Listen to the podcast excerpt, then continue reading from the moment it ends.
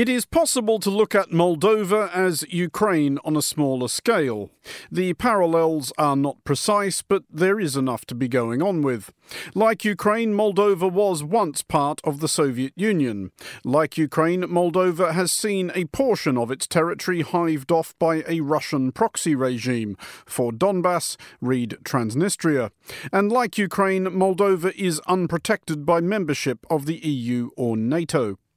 Since Russia attacked Ukraine on February 24th, there has been concern that Moldova might also be in Moscow's sights, with the weird, unrecognized statelet of Transnistria as a bridgehead for invasion. All summer, various Moldovan institutions, government buildings, churches, hospitals, and airports have been the subject of bomb threats, so far mercifully empty. But there are fears that this campaign is some sort of psyops prelude to more destructive disruption. Defending Moldova is a stiff challenge, geographically, militarily, and legally. Moldova is tiny, landlocked, has only a few thousand troops and no air force to speak of, and is constitutionally obliged to neutrality. Russia already has troops inside Moldova's borders. The Russian military presence in Transnistria is estimated at around 1,700 strong. How threatened is Moldova? Should the rest of Europe act now to shore it up? And if so, how? And how did Transnistria get there anyway? This is the Foreign Desk. The Transnistrian regime, you know, exists because of this kind of duo between Viktor Gushan, who is the head and founder of Sheriff Tiraspol, and Krasnoselsky, who is the current so-called president of Transnistria, and they represent an oligarchic regime. Whereas the rest of the population in Transnistria you know, is just frustrated with the corruption of this regime and with the lack of economic opportunities there. If it's not covered by any form of NATO security guarantee, it probably is not defendable. Now, on the basis, of course, that NATO membership is a long way away, what I would see as being essential for Moldovan security is some form of bilateral security agreements with Britain, with America, and with other willing states, able to reinforce Moldova in the event of hostilities. And frankly, anything else is just words. You're listening to the Foreign Desk. I'm Andrew Mueller. Later in the show, we will hear from Moldova's former Deputy Prime Minister for Reintegration about how worried Moldova is, and from former NATO Deputy Supreme Allied Commander Europe General Sir Richard Shirreff about how worried about Moldova the rest of Europe should be. But first, for a glimpse of Transnistria, the tiny pro Russian enclave huddled along Moldova's border with Ukraine, I'm joined from the Moldovan capital of Chisinau by Valeriu Pasha, a policy expert and program manager at Watchdog.md, and by Paula Erizanu, a Moldovan Romanian journalist and author. I guess what we're trying to do here is explain to our listeners the strange semi partitioning of Moldova between Moldova and Transnistria, or as it enjoys calling itself, the Pridnestrovian Moldavian Republic. Paula, I'll start with you. Is there a quick way to explain how Transnistria happened? Well, I mean, it's quite helpful to think of Transnistria as basically Russia's way of keeping an influence on Moldova. So Transnistria was part of the USSR before the rest of Moldova was occupied by the Soviet Union. So since the 20s rather than after the Second World War.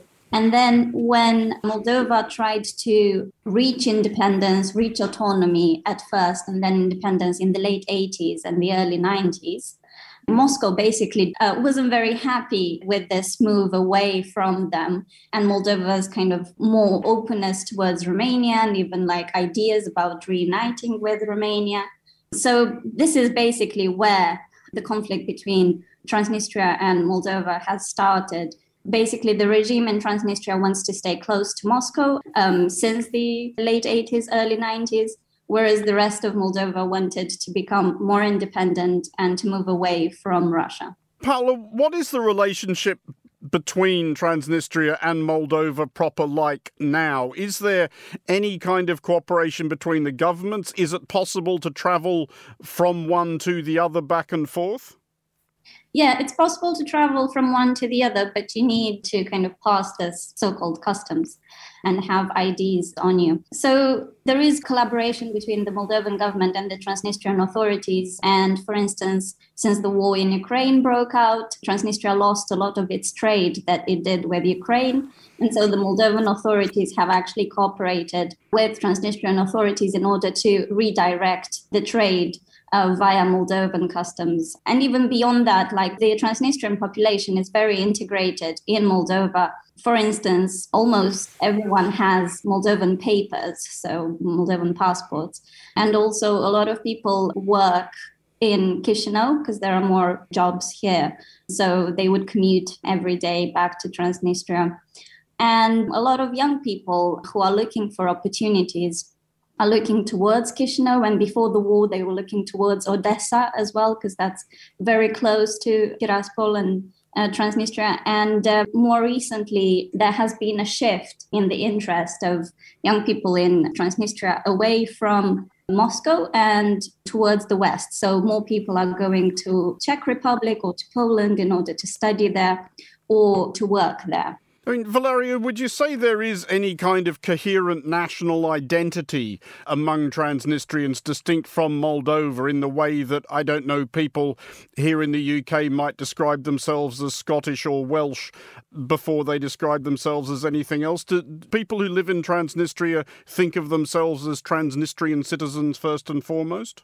Well, no, it's a total mess and confusion in people's minds created by all this permanent informational uh, tax on their minds and uh, toxic Soviet type propaganda, which tends to convince these people that they are something like, I don't know, Soviet people still, even more than 30 years after the fall of Soviet Union.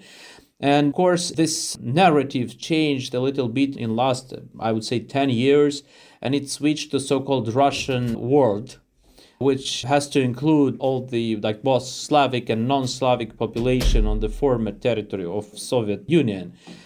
So, which is uh, the actual goal of the of the Russian propaganda? First is to confuse people and confused people are easier to manipulate and to use in the Russian specific goals as wars or destabilizations in the region and so on. If I may add, so ethnically, actually, Transnistria is like 60% Russian speaking and about 40% Romanian speaking. And actually, Putin and the Russian um, authorities talk about defending the rights of Russian speakers, you know, outside Russian borders. But actually, in Transnistria, it's the Romanian speakers who are getting discriminated all the time. Russian is the only language used in the public services, and also Romanian language schools have been closed since the 90s, and the few remaining ones are constantly harassed. So the kids there have to, you know, go into kindergartens and use very tiny desks, for instance, you know, because there is no proper space for them to just be in, involved in the process of education. And there were sit-ins, you know, in the 2000s where dozens of kids were just sitting in front of their school for 40 days, sleeping in there with their parents and their teachers because they didn't want their schools to be shut. Just to follow that up, Paula, before the last few months at least, Transnistria only really used to appear on news bulletins, or at least in Western European media, as kind of a punchline in travel sections. It, it gets written up and depicted as this sort of Soviet theme park, the last place in the world you can go and still see these you know, glorious mosaics of Lenin staring into the middle distance and hammer and sickle motifs emblazoned on anything. How accurate is that really, this idea of Transnistria as a sort of Soviet theme park, and, and how seriously do the people who live there take any of that? I like the comparison to a Soviet theme park because this is exactly what it feels like when you go there. And actually, if you think about it economically, Transnistria is a monopoly. It's more like, you know, some small town in America that's only dominated by one business. This is what Transnistria is like at the moment. Plus, you know, it has a lot of illegal trade because it's an unrecognized statelet. And so Moldova doesn't control Transnistrian borders. And so there's a lot of illegal trade. So a lot of oligarchs from Russia, for instance, but also from the region would um, use Transnistria in order to get to the EU. So economically, you know, this is meaningless. But at the same time, as Valeriu said, you know, the schools, the media there is constantly doubling this kind of propaganda and this idea that Transnistrians are different, you know, from the rest of Moldovans, that they are the constant victims and, you know, Moldovans killed them, you know, in the 1992 war between the two parts of the river Nistru.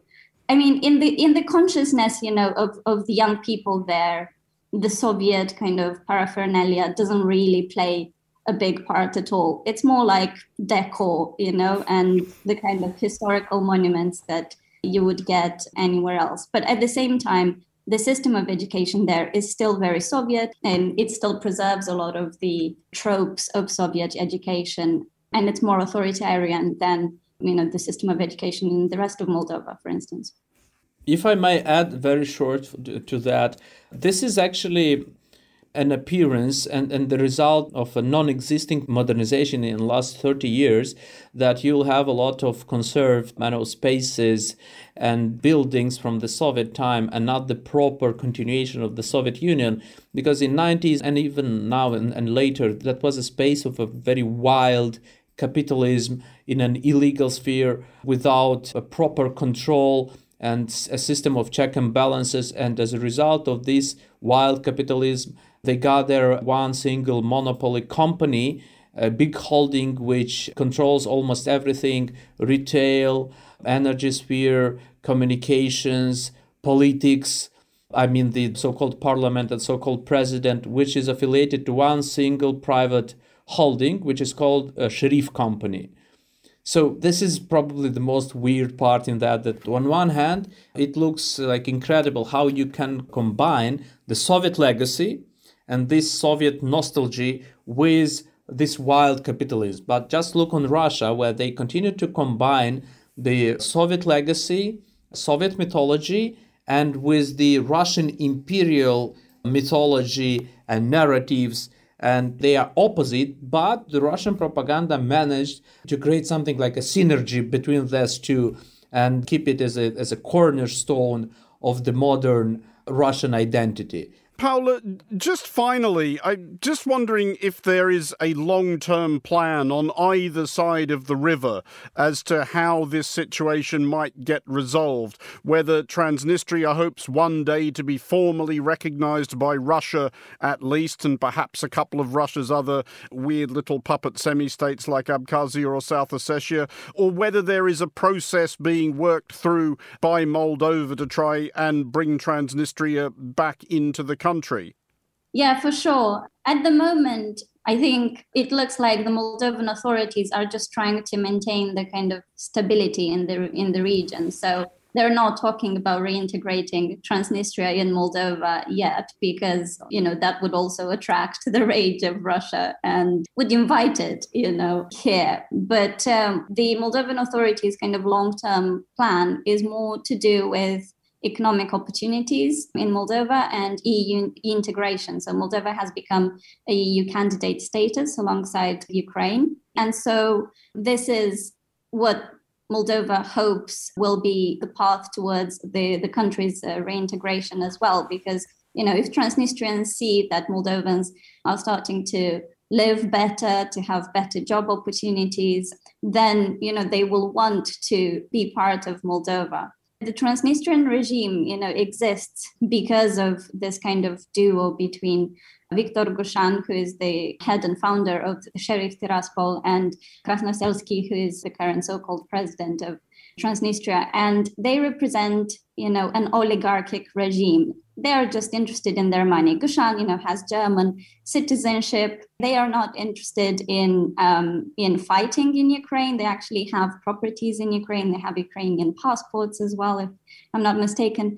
And so, what they're interested in is just preserving their money, you know, and living a good life whereas the rest of the population in Transnistria you know, is just frustrated with the corruption of this regime and with the lack of economic opportunities there. And Moldova is already kind of struggling with mass emigration, but Transnistrian emigration is on a different scale. And so, you know, if the situation doesn't change, Transnistria might just become this empty land, you know, where only an oligarchic elite is left, a bit like the Wild West, except in the East. Paula Erizanu and Valeriu Pasha, thank you both for joining us here on the Foreign Desk. You're listening to the Foreign Desk on Monocle 24, and joining me now from Chisinau is Alexandru Flenchea, former Deputy Prime Minister for Reintegration for the government of the Republic of Moldova. Alexandru, first of all, what is your sense of how concerned Moldova's current government is about the prospect of some sort of Russian or Russian backed military operation against Moldova? Well, the government is obviously concerned. The Prime Minister herself said publicly in one of her recent interviews is that they are concerned, they are considering all options. However, again, the government, the foreign minister, the prime minister, and the president uh, said on a number of occasions that as of now, they see no imminent risk of Russian military attack. But is there evidence, or are people concerned there's evidence of either preparations for an attack or at least of Russian meddling in Moldova, either through its presence in Transnistria or elsewhere in the country? There is no direct indication that Russia would militarily attack Moldova anytime soon. And I think the Ukrainians take the credit for this because they're holding Russia back in eastern and southern Ukraine. However, people did feel concerned and worried, if not panicked, in the first week of the war when the war spillover effect and possible Russian military attack did seem to be imminent. Since then, things have changed. However, people are still worried. I mean, people have sort of got used to living with the war next door, but nevertheless, they still perceive Russia as a threat. Russia meddling, yes. To be honest, at this point, I think Russia would be more inclined to use political leverages to obtain some sort of government change in Moldova and thus obtain a loyal Moldova rather than attack it militarily and face new sanctions and possible harsher pushback from the West. Well, just to pick that point up, what kind of political leverage does Russia have in Moldova? Are there politicians or political parties or sections of the public which are quite sympathetic to Russia? The largest opposition party, the Socialist Party, which was removed from power by the incumbent ruling party and by President Maia Sandu, which has always been leaning towards Russia. And I think for now, for Russia, for Moscow and the Kremlin, the socialists are one of the key partners in Moldova. The socialists have never openly supported Russia's aggression against Ukraine. However, their message has been uh, Moldova should preserve its constitutional neutrality. In this particular case, by not taking sides and by not supporting Ukraine and by extension the West, but rather finding common language with Russia. It would appear that people in the Kremlin, the socialists, as such possible allies, especially because they're strongest opposition party. I want to come back to that issue of Moldova's constitutional neutrality because it's it's obviously become quite important in the current circumstances. But you said earlier that people in Moldova were getting used to living next door to the war, as you put it. But that notwithstanding, has anything changed in Moldova noticeably since February 24th? Is Moldova taking or trying to take any kind of precautions? Not political, unfortunately politically, little, if anything, has changed. Moldova's constitution was adopted back in 1994, and one of the constitutional clauses is that Moldova has permanent neutrality and cannot join any uh, military alliances. And that has been unchangeable since then and until February 24th of this year unfortunately, that also means that there has never been a genuine, broad public discussion about Moldova's security options. But how do we ensure our country's security short term, mid term, so long term? And that has an explanation because since uh, the collapse of the Soviet Union, since the end of the wars in the Balkans in 1995, there has been a fragile peace and stability in Europe and nobody was willing to revisit the arrangements that existed. Now, Russia's aggression against Ukraine has canceled all of this. There's no peace, there's no stability, and there's no balance of powers. And this, I think, provides us an opportunity to revisit our security arrangements and security options. Again, this could be done even within the constitutional neutrality, but I think a genuine broad public discussion is needed to discuss whether or not Moldova should preserve its neutrality at all. Do you see indications then of Moldova's current government trying to find a way around that constitutional neutrality? We saw, I think, earlier Russia banning the import of fruit from Moldova after there were suggestions that Moldova's prime minister had asked NATO to begin supplying Moldova with weapons. To be very, very honest, I don't think there was an explicit call for military assistance for Moldova because the assistance that the West, more specifically the EU through the European Peace Facility and the French government, the pledges that they have made, the French in particular, 40 uh, million euro worth of military equipment, but all of this equipment is non-lethal.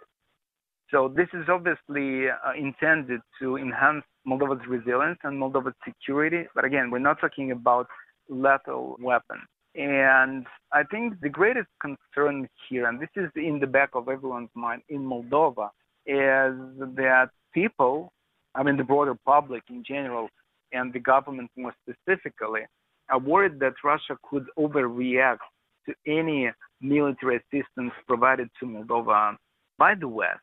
And then, again, in the back of their minds, everyone understands if Moldova were to denounce its neutrality, and openly state they desire to join NATO, what will happen is that Russian troops would pop up on Moldovan soil way before any NATO force would.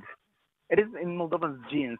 I mean, generations of grandparents and great grandparents witnessed Russia's military occupation back in 1940 and then in 1944 again, deportations, Gulag, and Moldovan know and Moldovans remember what Russia's so-called liberation is in fact.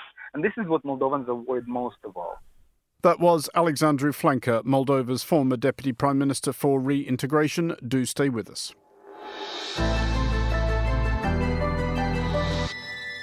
You're listening to the Foreign Desk with me, Andrew Mueller.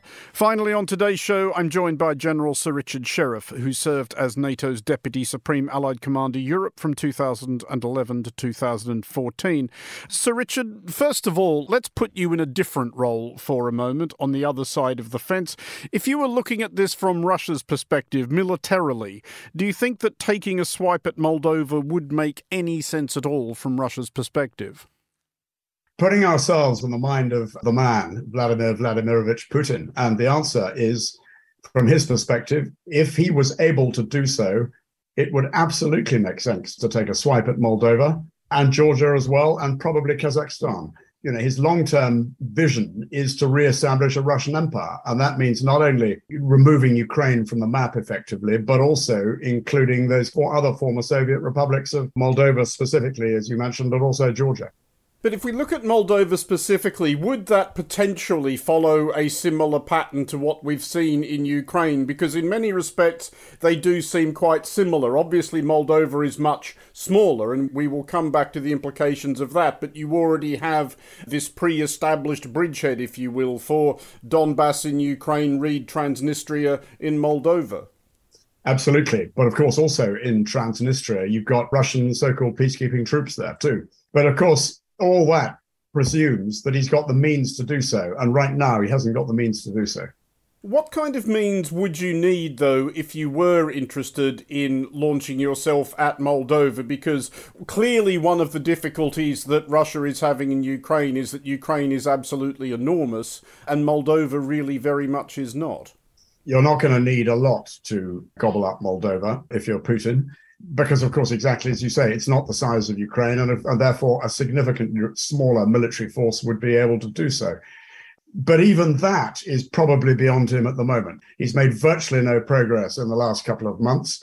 The ukrainians are hitting back quite successfully. His supply lines are stretched. His manpower is extremely stretched. So i think the probability of an attack on moldova right now is fairly low.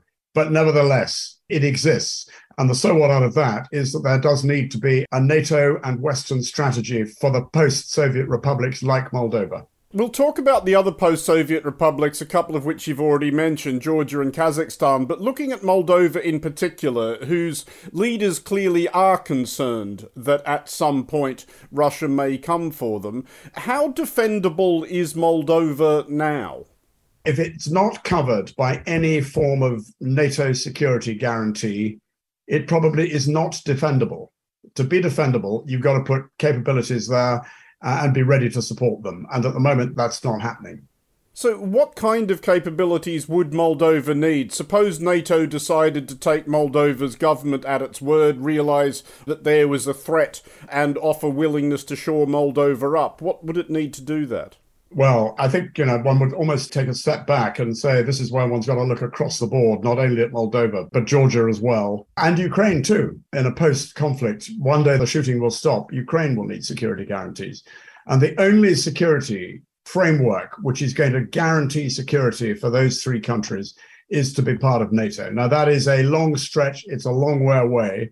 And there's a lot to happen before the 30 member states of NATO are ready to take them on. But that is my firm view if Ukraine had been part of NATO, if that promise in 2007 at the Bucharest summit had been followed through and Ukraine had joined NATO, and NATO capabilities had been in the air, on the ground in Ukraine, then there would have been no Russian invasion. So take that forward to Moldova. What do you need? Well, you need an allied capability on the ground and in the air. Now, on the basis, of course, that NATO membership is a long way away, what I would see as being essential for Moldovan security is some form of bilateral security agreements with Britain, with America, and with other willing states able to reinforce Moldova in the event of hostilities, demonstrably exercising in Moldova, demonstrating capability to Moldova, putting aircraft in the air above Moldovan airspace in order to demonstrate that NATO is ready to protect it.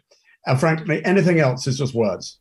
But can Moldova be equipped in the way that Ukraine has been, or is Moldova's military and indeed Moldova's population simply too small to allow that to be done effectively? Do you actually need to have personnel on the ground? Clearly, it's apples and pears, this Moldova and Ukraine. But nevertheless, I mean, Moldova is a small country. It is one of the poorest countries in Europe but with the right targeted assistance to the Moldovan armed forces, training, equipment appropriate for the size and scale, you could produce a very useful capability in Moldova as well. But it would not be enough on its own to deter a Russian invasion. Well, let's think a bit about some of those other post Soviet territories you mentioned. Georgia, in particular, is one which has long held aspirations for being part of the Western security architecture. Is that something you think does need to be sped up? And I guess the follow on question to that is how practical an option is that when Russia continues to occupy a couple of portions of Georgia in the form of South Ossetia and Abkhazia? I mean, I have to say, I've had a 180 degree turn on my thinking on Georgia. I thought in 2007 that it was a promise too much for NATO to promise membership of NATO to both Georgia and Ukraine, because there was no political prospect of NATO backing it up with the sort of capabilities required. Given where we are now, given Putin's long term intent, given that there will never be peace in Europe while Putin or a Putin type regime is in the Kremlin, so we have to think long term, a generational challenge here the only guarantee for Georgian security is for it to be part of NATO. Look, we should not be frightened by the fact that Russia occupies 20% of Georgian territory in South Ossetia and Abkhazia. I would say do it as a fait accompli and speed it up. And now is a time of opportunity to bring them under the NATO umbrella, while Russia is so bogged down and so fixed in Ukraine that it simply couldn't do anything about it if NATO did that the reality of the bureaucracy of NATO membership and the challenges of NATO membership, which of course we're seeing with Sweden and Finland's entry and the way the Turks are blocking it, it doesn't happen overnight. The so what out of that, exactly the same for Moldova. Bilateral security arrangements, guarantees from countries like Britain, France, America to guarantee Georgian security. British, French, American troops training in Georgia, demonstrating that it can be reinforced quickly. British, French, American aircraft and ships off the Georgian coastline, practicing, rehearsing, and exercising, demonstrating that commitment. The time of danger, it strikes me, is now because NATO has got training teams on the ground in Georgia. I'm sure there'll be similar things in Moldova. And if Russia was able to, and it had the capability, which it doesn't, it could point exactly the same finger at Georgia as it did at Ukraine and saying, You're part of the NATO setup, we're going to come and take you over. The only way to stop that is to preempt it. General Sir Richard Shirreff, thank you very much for joining us here on the Foreign Desk. That's it for this episode of The Foreign Desk. We'll be back next week and look out for The Foreign Desk Explainer available every Wednesday. The Foreign Desk was produced by Emma Searle and Christy O'Grady. Christy also produces The Foreign Desk Explainer. To contact the Foreign Desk team, you can email emma at es at monocle.com and don't forget to subscribe to Monocle Magazine and our free daily email bulletins by heading to our website at monocle.com. From me, Andrew Mueller, thank you very much for listening. Until next time, goodbye.